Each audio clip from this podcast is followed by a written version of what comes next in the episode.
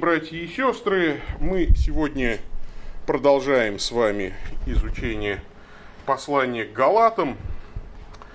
А, четыре истины о Евангелии.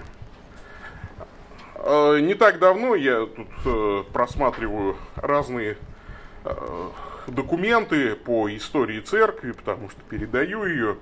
И вот э, в исследовании 7 века я обратил внимание на то, что ну, 7 век, Европа, это эпоха готики, возведение громадных церковных зданий длится целые столетия, и рабочие селятся вокруг вот этих храмов, храмов, близ построек.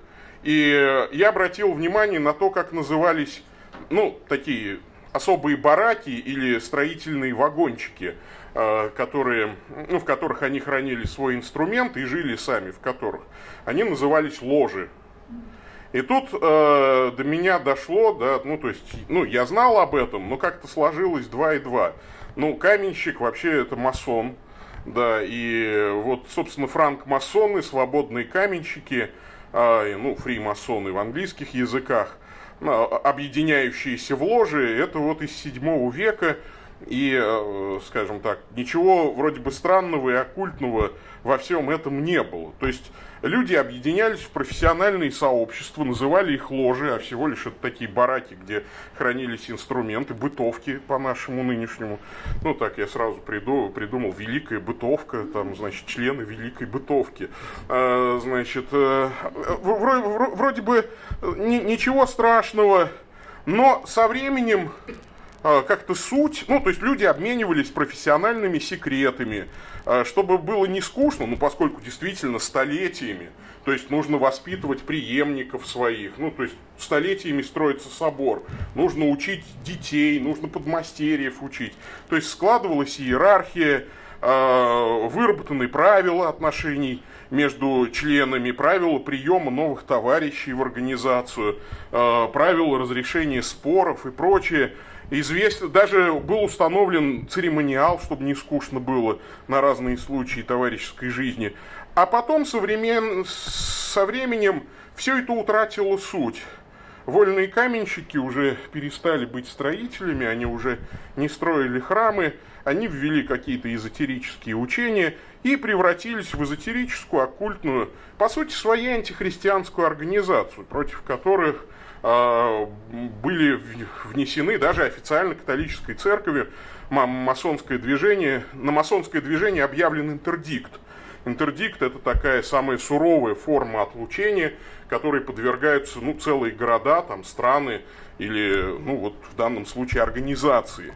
То есть всякий человек, вступивший в масонскую ложу, автоматически попадает под отлучение в католической церкви. То есть он не является больше членом церкви. Э, вот. Э, конечно, это все не так строго соблюдалось, но я как-то вот над всем этим думал, думал и подумал, что в современных евангельских церквах как-то все меньше становится Евангелия. И они повторяют путь вот вольных каменщиков – утрачивая суть, они превращаются в какую-то странную, ну такую секту, что ли, э, в которой нет самого главного. Если убрать Евангелие из христианства, то христианство не остается. Сегодня мы должны прочитать очень длинный фрагмент. Э, вообще, я запланировал на все послание Галатам шесть проповедей всего. То есть мы должны в шесть проповедей уложить э, все это послание. Ну, потому что оно действительно написано скорее эмоционально, чем содержит такую плотность информации. Ну, давайте мы прочитаем сегодняшний длинный фрагмент из э, первой главы с 11 стиха мы будем читать и всю вторую главу как раз о Евангелии Христовом, которое ни в коем случае мы, как церковь, не имеем права утратить. Возвещаю вам, братья, что Евангелие, которое я благовествовал, не есть человеческое. Ибо я принял его и научился не от человека, но через откровение Иисуса Христа. Вы слышали о моем прежнем образе жизни в иудействе, что я жестоко гнал церковь Божию и опустошал ее – и преуспевал в иудействе более многих сверстников, вроде моем, будучи неумеренным ревнителем отеческих моих преданий. Когда же Бог, избравший меня от утробы матери моей и призвавший благодатью Своею, благоволил открыть во мне Сына Своего, чтобы я благовествовал Его язычникам, я не стал тогда же советоваться с плотью и кровью, и не пошел в Иерусалим к предшествовавшим мне апостолам, а пошел в Аравию и опять возвратился в Дамаск. Потом, спустя три года, ходил я в Иерусалим видеться с Петром и пробыл у него дней пятнадцать. Другого же из апостолов я не видел никого, кроме Иакова, брата Господня. А в том, что пишу вам, пред Богом не лгу. После сего отошел я в страны Сирии и Киликии. Церквам Христовым в Иудее лично я не был известен, а только слышали они, что гнавшие их некогда ныне благовествуют веру, которую прежде истреблял, и прославляли за меня Бога. Потом, через 14 лет, опять ходил я в Иерусалим с Варнавою, взяв с собой и Тита – ходил же по откровению и предложил там и особо знаменитейшим благовествование, проповедуемое мною язычникам. Не напрасно ли я подвязаюсь или подвязался? Но они и Тита, бывшего со мною, хотя и Елена, не принуждали обрезаться. А вкравшимся лжебратьям, скрытно приходившим посмотреть за нашей свободу, которую мы имеем во Христе Иисусе, чтобы поработить нас, мы ни на час не уступили и не покорились, дабы истина благовествования сохранилась у вас. И в знаменитых чем-либо, какими бы ни были они когда-либо, для меня нет ничего особенного. Бог не взирает на лицо человека, и знаменитые не возложили на меня ничего более. Напротив того, увидев, что мне верено благовестие для необрезанных, как Петру для обрезанных, ибо содействовавший Петру в апостольстве у обрезанных, содействовал и мне у язычников, и узнав о благодати, данной мне, Иаков, Кифа и Иоанн, почитаемые столпами, подали мне и Варнаву руку общения, чтобы нам идти к язычникам, а им к обрезанным. Только чтобы мы помнили нищих, что и старался я исполнять в точности. Когда же Петр пришел в Антиохию, то я лично противостал ему, потому что он подвергался нареканию. Ибо до прибытия некоторых от Иакова ел вместе с язычниками, а когда те пришли, стали, стал таиться и устраняться, опасаясь обрезанных. Вместе с ним лицемерили и прочие иудеи, так что даже Варнава был увлечен их лицемерием.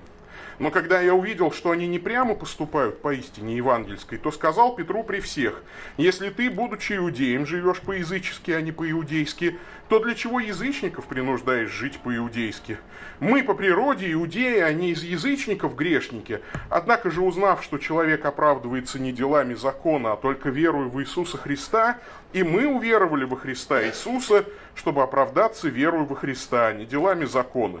Ибо делами закона не оправдается никакая плоть. Если же, ища оправдание во Христе, мы и сами оказались грешниками, то неужели Христос есть служитель греха? Никак. Ибо если я снова созидаю, что разрушил, то сам себя делаю преступником.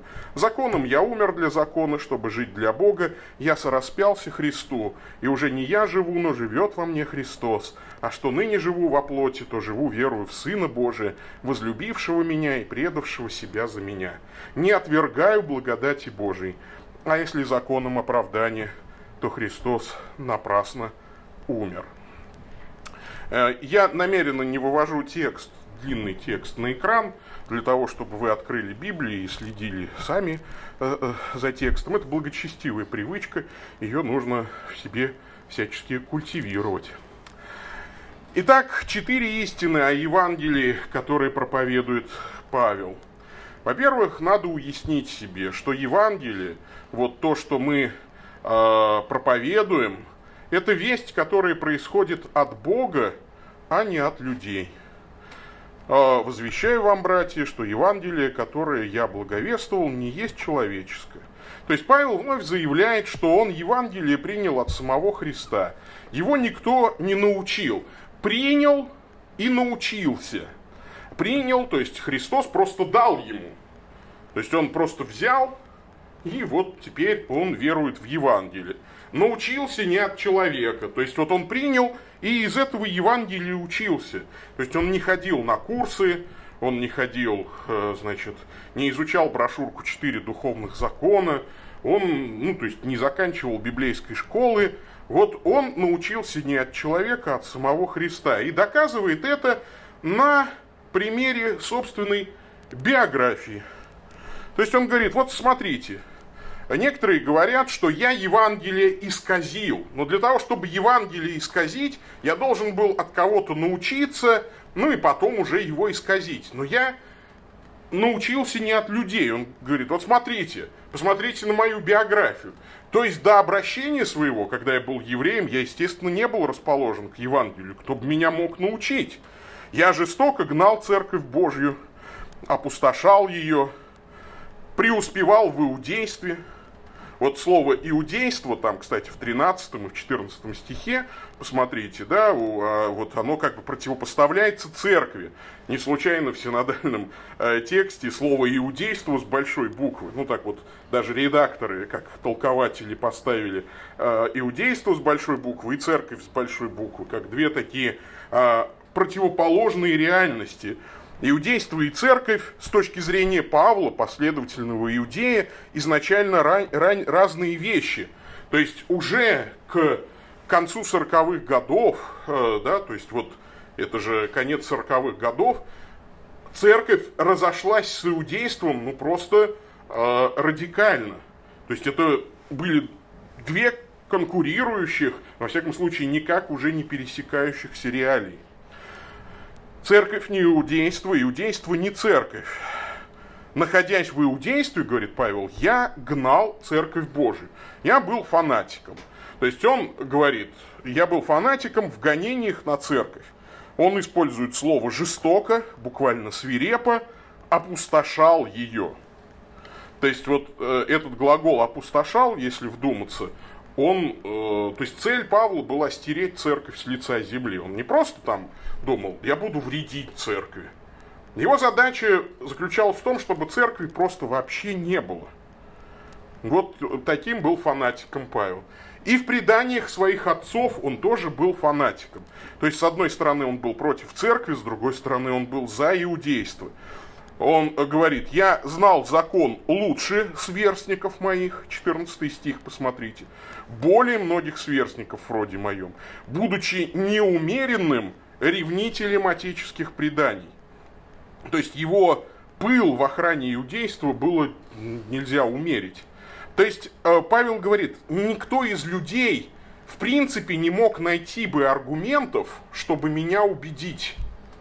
Потому что мне было ясно, что церковь это мой враг, я ее должен уничтожить, да я и слушать-то никого не мог, потому что вы все дураки, значит так, да, церковь, честно говоря, против меня вы, вы просто вообще никто, у вас и аргументов, у вас интеллекта бы не хватило меня победить.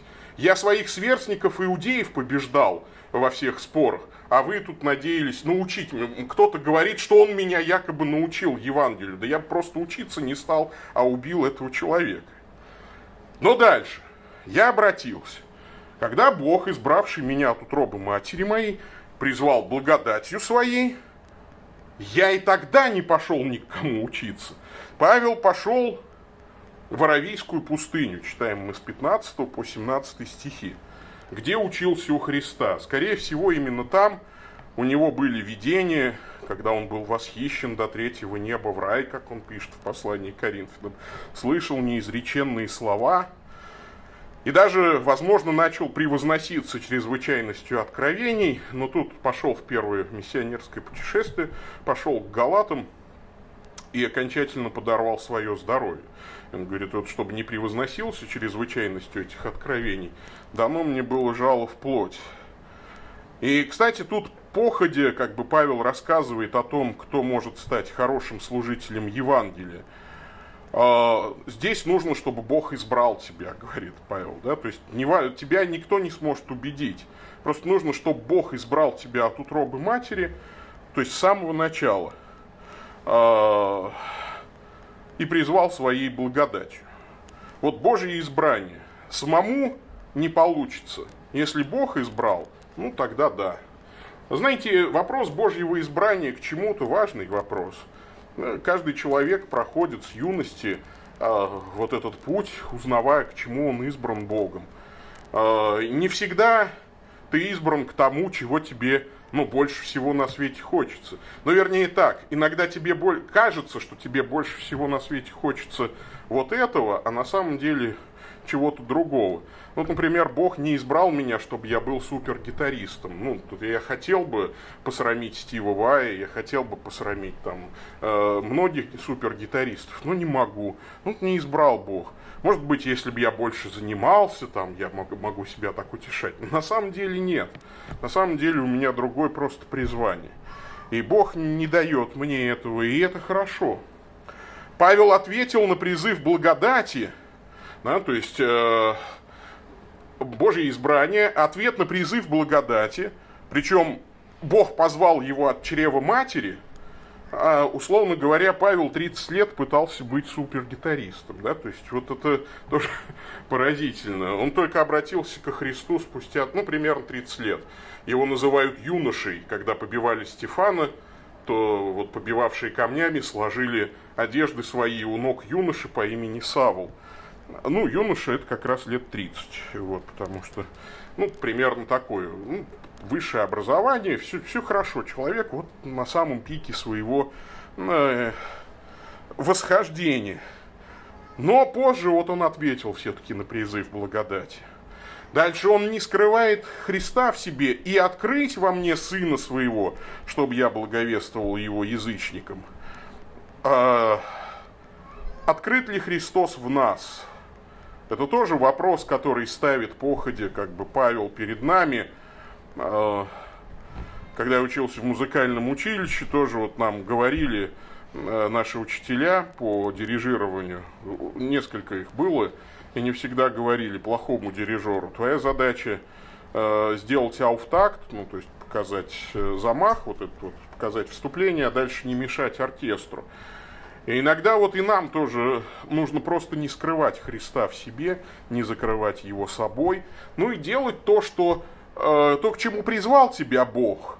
То есть э, не надо петь в хоре, если Он призвал тебя благовествовать. И Павел говорит, я вот всю свою жизнь потратил на то, что теперь почитаю за ссор. Мне бы раньше как-то в Писании узнать Христа, ну, может быть, как благочестивый Симеон старец, да, там, вот, познакомиться с Христом при его жизни и стать бы его учеником. Ну, вот я только после его воскресения пришел, как некий изверг, как некий человек сверхкомплекта. Но все же я начал делать то, чему призвал меня Бог. И обратите внимание, что другие апостолы вообще здесь ни при чем. И после обращения я тоже, говорит, не учился у апостолов. Вообще из всех апостолов он видел сначала только Петра и Иакова. Причем интересно, он говорит в 15 стихе, э, ой, вернее, в 18 стихе, ходил, спустя три года ходил в Иерусалим видеться с Петром и пробыл у него дней 15. Причем Павел использует тут глагол «хисторео», слово «история» как раз от этого глагола происходит. То есть он ходил к Петру, чтобы хисторео с ним, а, а, то есть познакомиться чисто, не учиться, две недели маленький срок по сравнению с тремя годами, три года в Аравии он там восхищался до третьего неба в рай, учился у самого Христа, и тут 15 дней провел с Петром, причем вот, судя по этому глаголу, Петр водил его по Иерусалиму и показывал достопримечательности. И это действительно похоже на то. Петр ходил и говорил, а вот здесь Господь э, с нами вот тайную вечерю проводил, вот в этой горнице. А вот тут вот я отрекся трижды от него. А вот здесь вот он был распят. А вот в этой пещере мы потом не нашли его. А вот тут мы видели его воскресшим и так далее. То есть Петр вот ходил и просто показывал ему достопримечательности, но больше ничего. И, кстати, мы читаем в Деяниях, в 9 главе, что когда Савол прибыл в Иерусалим, там вообще было странно. То есть у него было несколько дней ушло на что? На то, чтобы наладить контакт с Иерусалимской церковью. Савол прибыл в Иерусалим, старался пристать к ученикам, но все боялись его, не веря, что он ученик.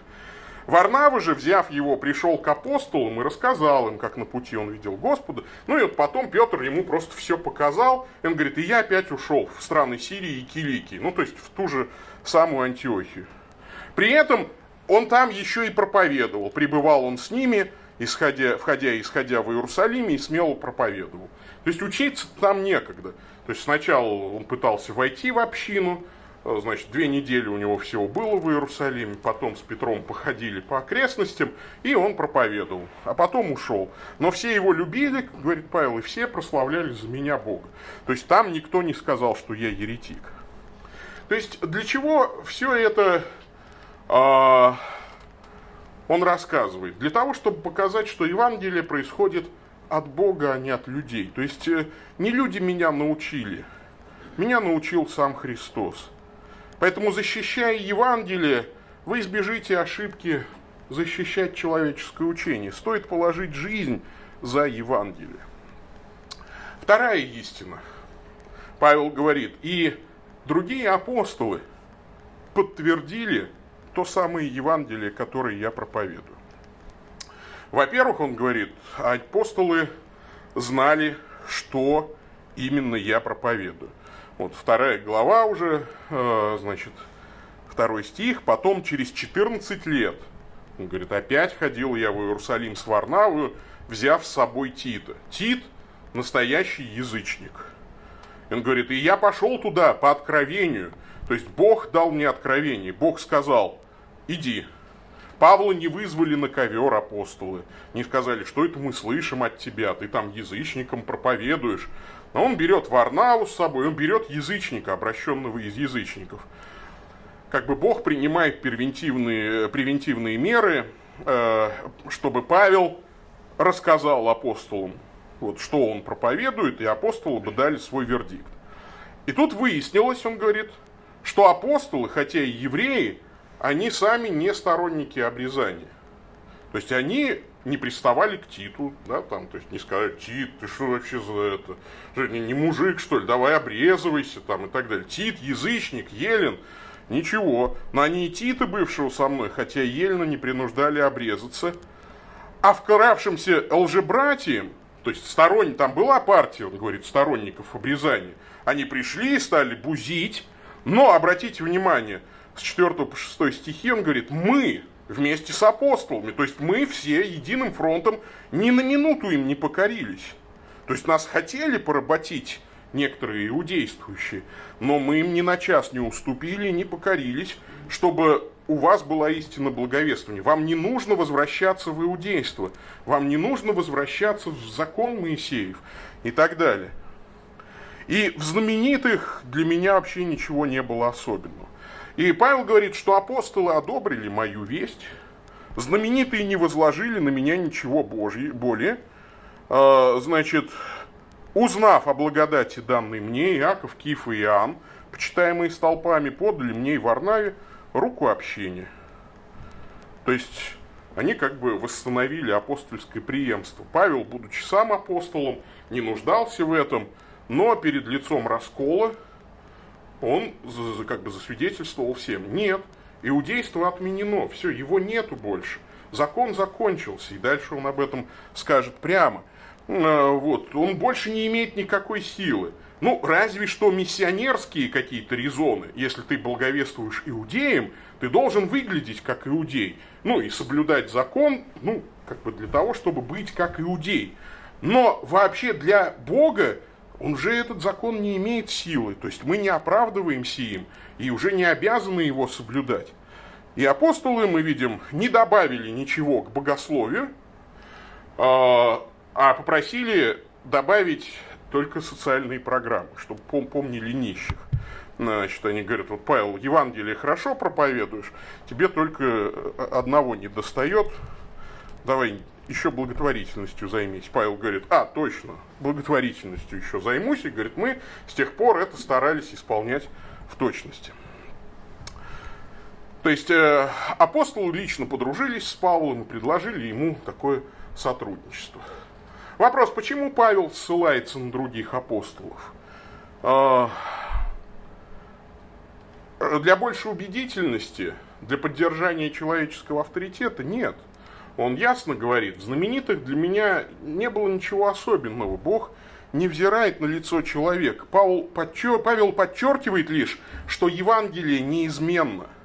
Истинные апостолы, они хранят вот это истинное Евангелие. и оно одно и то же у всех апостолов. Вот почему он на это ссылается. Все апостолы едины. Сегодня либералы, кстати, будут вам говорить, что у Иоанна и у Павла было разное богословие. И знаете, я это слышал даже вот с университетских наших кафедр здесь у нас в России.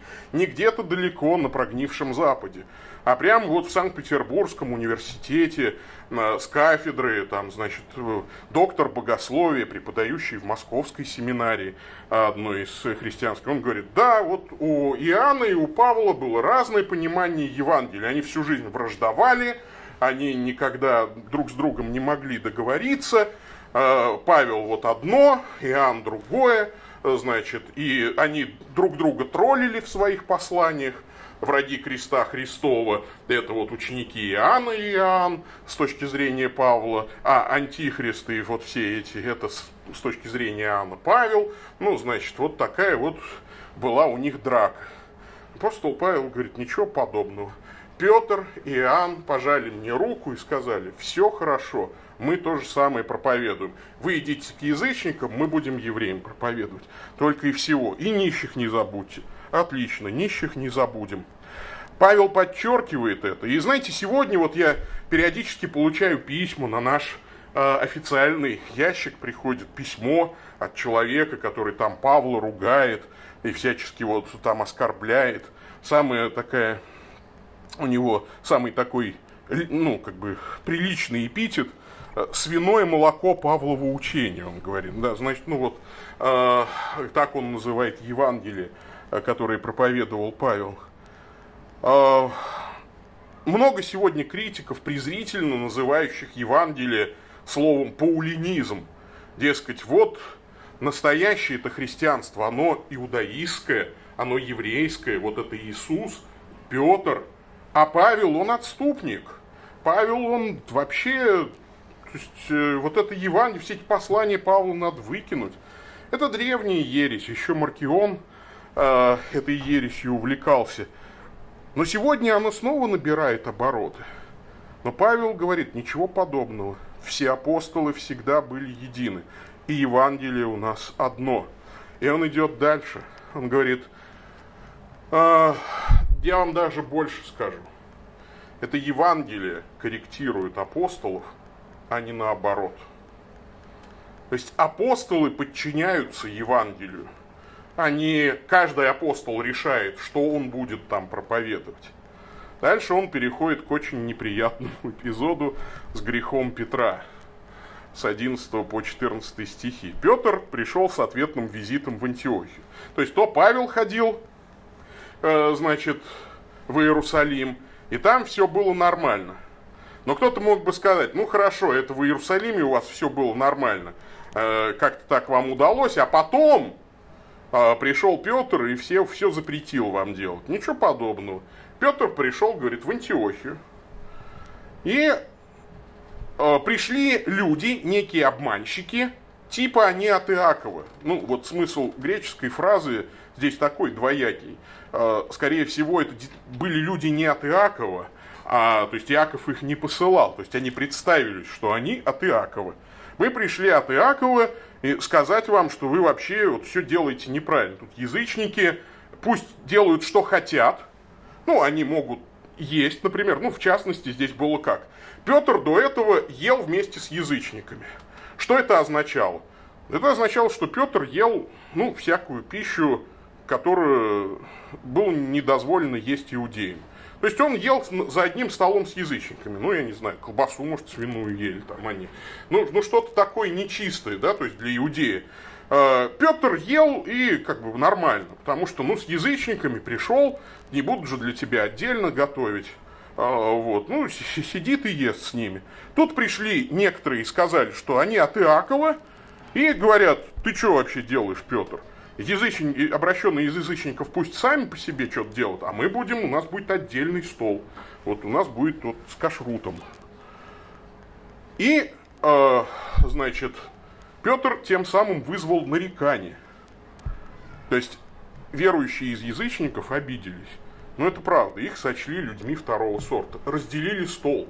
Вот трапеза Агапы, да, то есть, ну вот представьте, мы, значит, тут после богослужения накрыли стол, И, значит, с отцом, э, значит, Артуром мы так уединились, сказали, вы грешники, там, колбасу свою ешьте, а мы тут вот у нас настоящая, значит, еда.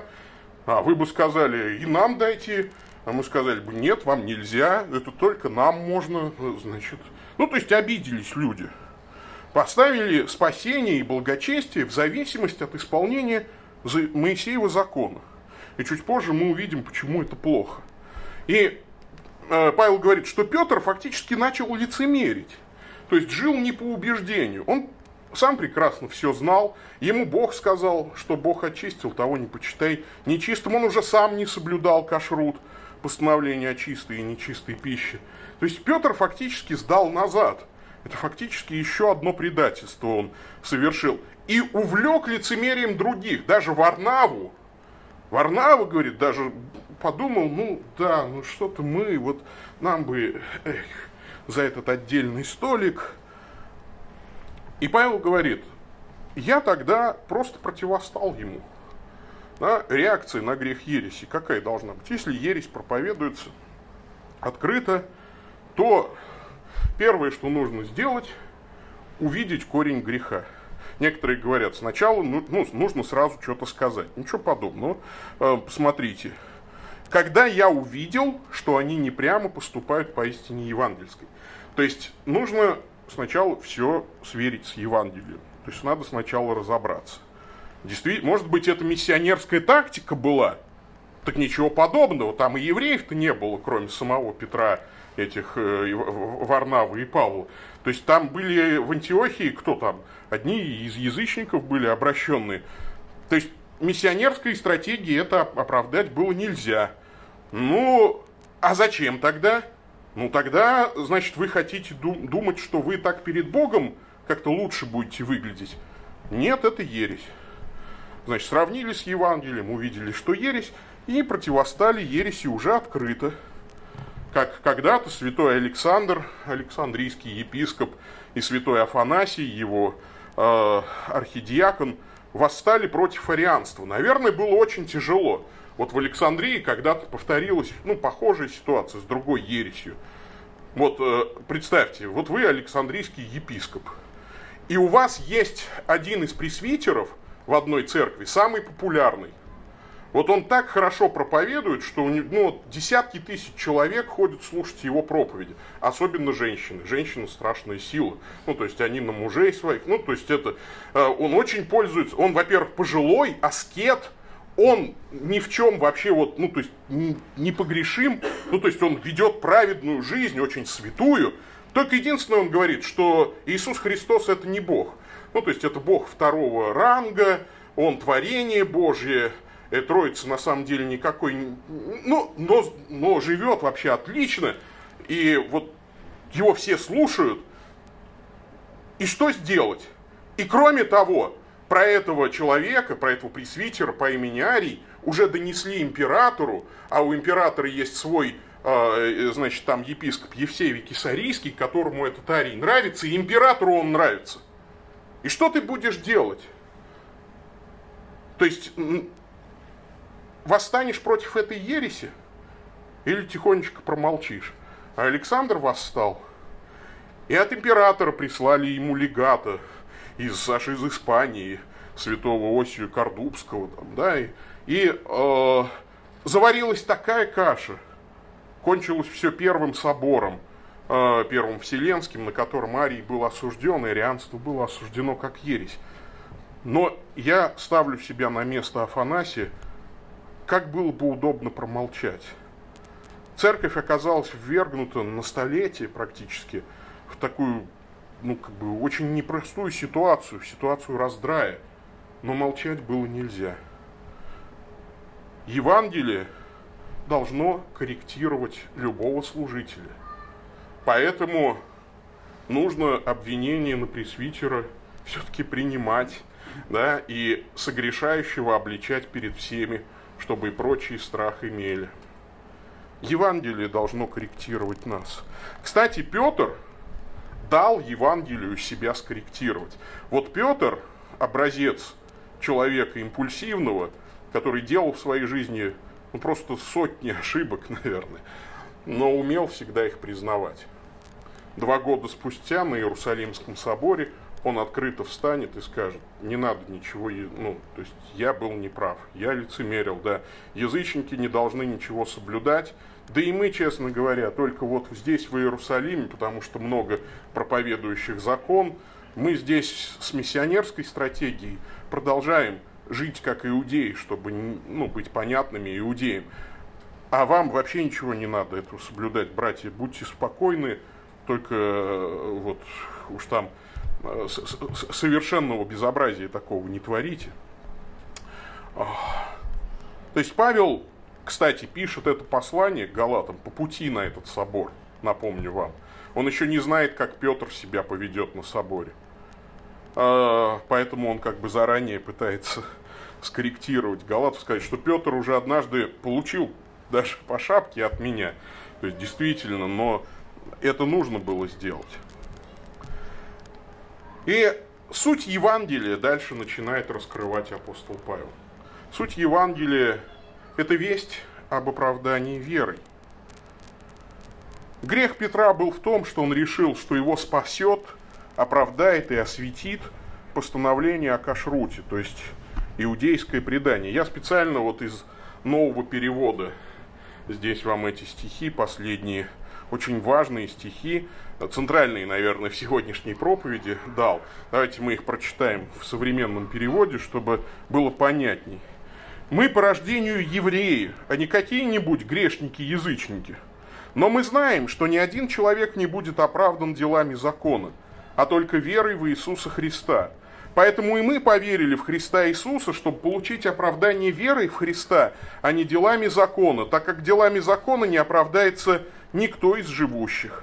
Но если мы, стремясь к оправданию через единение с Христом, обнаружим, что и мы перед законом такие же грешники, значит ли это, что Христос способник греха? Нелепость. Если я стану восстанавливать то, что раньше разрушил, этим я покажу, что приступил закон. Закон меня умертвил, и я умер для закона, чтобы жить для Бога. Я распят вместе с Христом, и живу уже не я, а живет во мне Христос. И пока я живу на земле, я живу благодаря вере в Сына Божьего, полюбившего меня и отдавшего себя в жертву ради меня. Так неужели я отвергну Божий дар? Ведь если оправдание может дать закон, значит Христос умер напрасно. Оправдание по вере.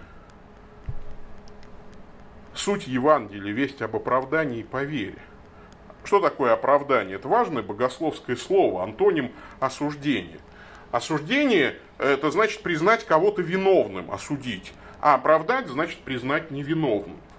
Нам вменяется праведность Христа, мы оправданы, потому что Христос, вот он абсолютно святой, он исполнил весь закон. И вот свою праведность вменяет нам, дарит ее нам. Мы читаем, получая оправдание даром по благодати Его. То есть праведность вливается в нас током Его благодати не делающему, то есть мы ничего не сделали, чтобы заслужить эту праведность. Мы только поверили, что Бог дает нам ее.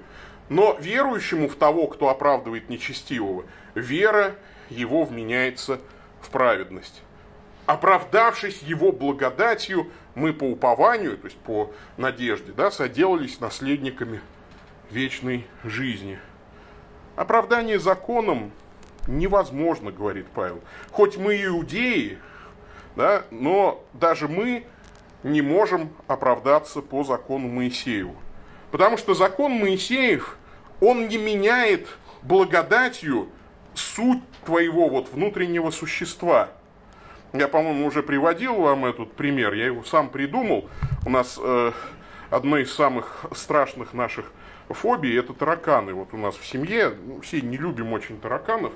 Э, вот таракан – мерзкое существо – и вот представьте себе, что утром, а, значит, вы пошли чистить зубы, и у вас таракан сидит на зубной щетке и занимается хорошим делом.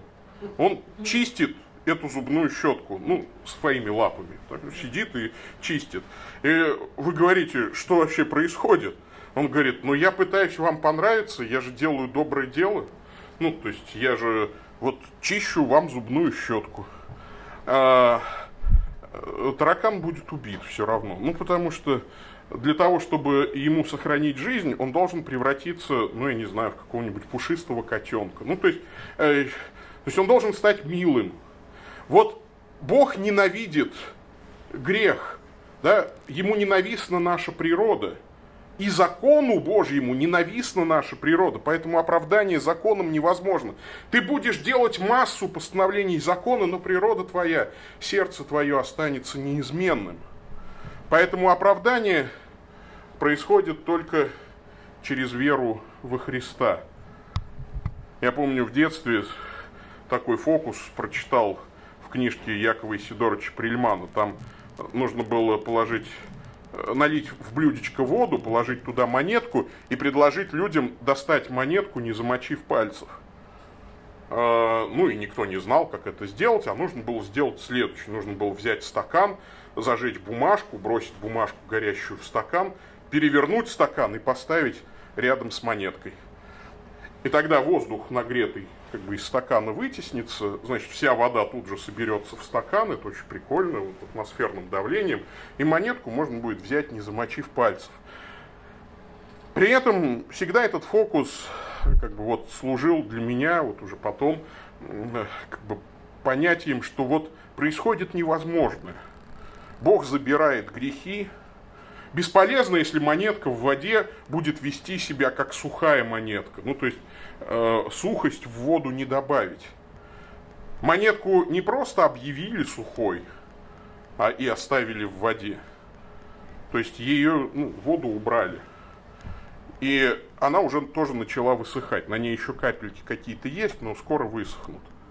И вот интересно, что оправдание веры через веру во Христа, оно всегда ведет за собою освящение, то есть оно действительно приводит к добрым делам. Но формула совершенно не такая, как у законников. А, формула христианская звучит так. Вера порождает оправдание и дела. Формула законников говорит, вера и дела порождают оправдание. И вот это ересь. Это нужно четко себе понимать, что все вот происходит по первой формуле. Ты веришь, благодатью Божией получаешь оправдание, и эта же благодать производит добрые дела в тебе. Но не так, что ты веришь и считаешь, что этого тебе недостаточно, поэтому ты начинаешь делать добрые дела, и только тогда получаешь оправдание. Вот это ересь. Евангелие, конечно, возвещает и от, отречение от греха. Христос не служит греху, вот в 17 стихе. Неужели Христос служитель греха? И, кстати, там замечательный, один из лучших таких аргументов Павел приводит. Если я сам созидаю то, что разрушил, то себя делаю преступником. То есть, другими словами, Павел спорит с воображаемым собеседником. И как бы ему люди говорят, а что если и Петр, и Павел худо сделали, что отреклись от закона Моисеева? А, может быть, нужно и дальше придерживаться иудейских обычаев. И вот Павел говорит на это. Если же, ища оправдание во Христе, мы и сами оказались грешниками, то неужели Христос есть служитель греха? Никак. То есть, если вера оправдывает нас и повелевает нам отстать от иудейских обычаев, как уже прекратившихся, и если закон еще властвует и господствует над нами – то отставивший закон должен судиться за преступление, за отступничество от закона, то тогда получится, что Христос, повелевший оставить нам закон, окажется виновником нашего преступления. И не только не освободил нас от греха, но и ввел нас в грех. То есть, получается, вот вы пошли за Христом, Христос вас увел от закона, и если предположить, что надо на самом деле еще и закон соблюдать, тогда получится, что Христос вас ввел в грех. А так быть не может. Христос не может быть служителем греха. Если ты выбираешь закон, возвращаешь, вот ты оправдан Христом и возвращаешься в закон, ты, во-первых, делаешь Христа грешником. Ты объявляешь Христа грешником, который тебя ввел в грех отступления от закона. То есть ты богохульствуешь. То есть ты, собственно, иудеи об этом и говорят. Вы все преступники закона. Вы, что это такое? И ваш мессия не мессия никакой, а преступник закона фактически. Вот вы, возвращаясь в иудейство, фактически соглашаетесь с тем, что Христос служитель греха.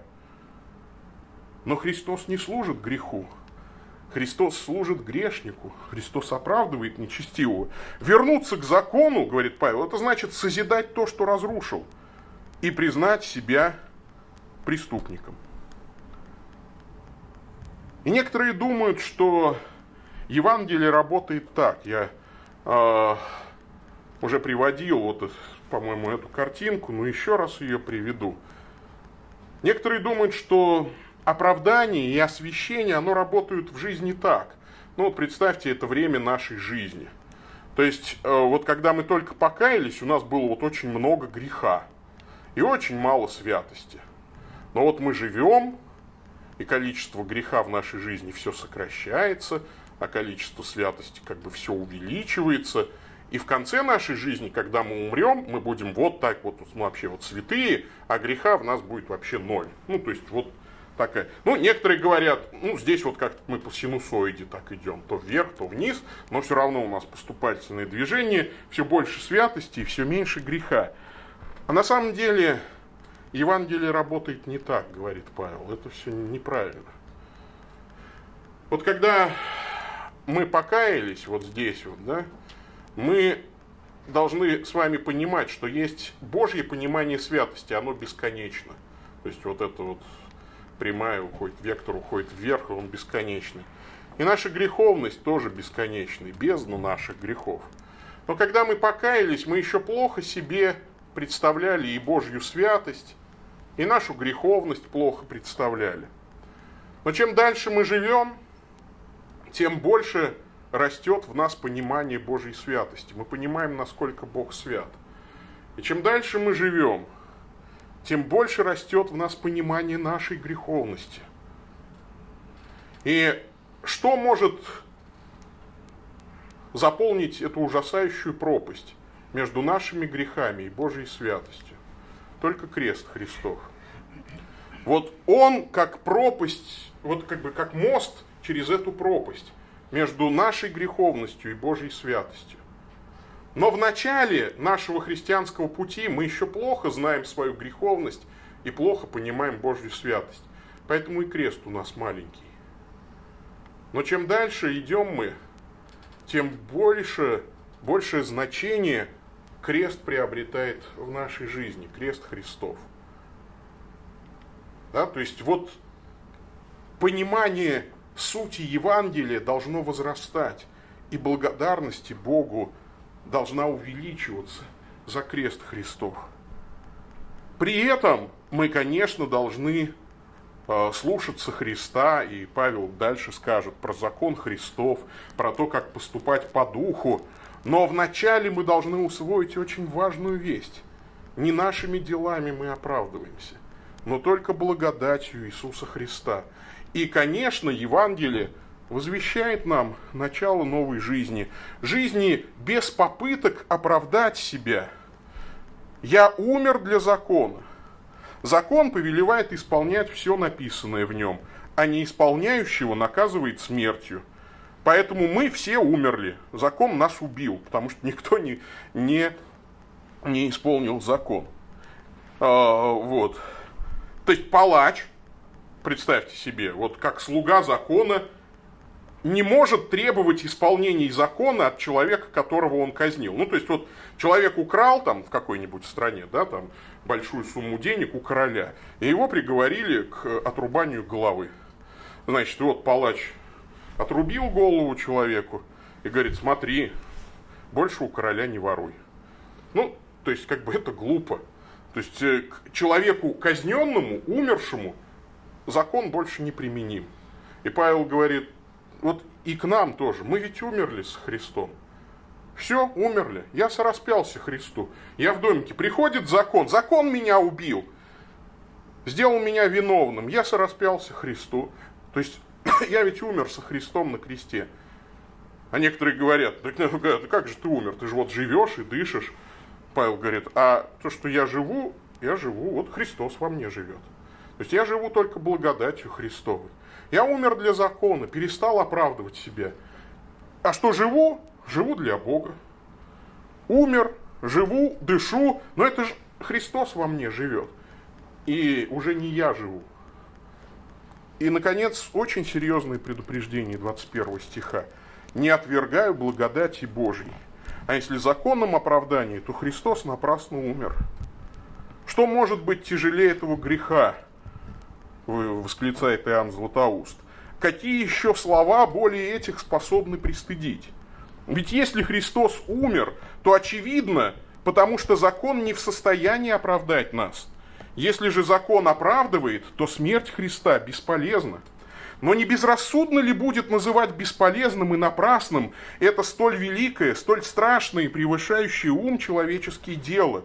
Это неизреченное таинство, которого с нетерпением ожидали патриархи, которые предсказывали пророки, взирая на которые ужасались ангелы, и которые по справедливости признается всеми самым главным делом Божие промышление о нас. То есть весь закон говорил о Христе, все ожидали, и тут вдруг, оказывается, приходят люди и говорят, мы от Иакова. Все, не надо это было. Все, давайте опять кашрут соблюдать. Пойдем, все, пошли. Да вы что, с ума сошли? Весь вет, вот все вело к этому. Если, а если закон оказывается, зачем тогда Христу умирать? Тогда постановлениями о пище спасайтесь, освещайтесь и так далее, как вы и раньше делали. Тогда и не нужно было бы спасаться и умирать на кресте, и воскресать, и давать нам Евангелие. Представив таким образом высшей степенью нелепость считать совершение этого столь великого и важного дела бесполезным, а именно это доказывали поступки галатов, он далее поносит их, говоря так, заканчивает свою сентенцию Златоуст. Итак, братья и сестры, что может быть печальнее христианства, утратившего Евангелие? Медицина, которая не лечит. Да, приходите в больницу, а в больнице нет ни лекарств, ни врачей, один сторож такой пьяный там, да, то есть оборудования нет, пусто.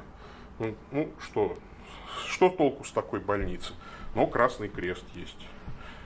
Спасательная станция. Там вместо спасателей люди, которые говорят, извините, мы просто по объявлению, но мы плавать не умеем, и лодок у нас нет, и спасательных кругов нет. Учителя, пришли вы в школу, говорите, научите меня, а там сидит тоже такой человек и говорит, все очень хорошо, только я читать не умею, ну, извините, не обессудьте да, там, бизнес-тренеры, которые, значит, едят доширак. Ну, ну, что, ну, вот Евангелие, вот христианство, потерявшее Евангелие, оно очень похоже вот на все вот это. Знаете, это очень жалкое зрелище, отвратительное зрелище. Поэтому давайте с вами помолимся, чтобы мы были служителями истинного Евангелия и не забывали – об оправдании благодатью Христовой через веру в Иисуса Христа. Аминь. Давайте помолимся. Слава Тебе, Господи, за то, что Ты даешь нам свое Евангелие. Помоги нам быть служителями этого Евангелия и не оставлять его, не скатываться назад. Господи, не оправдывать себя законом, не оправдывать себя делами – и не скатываться в грехи при этом. Господь, дай нам идти истинным путем Твоим, евангельским путем, узким путем, но спасительным, входить тесными вратами благодати Твоей. Слава Отцу и Сыну и Святому Духу. Аминь.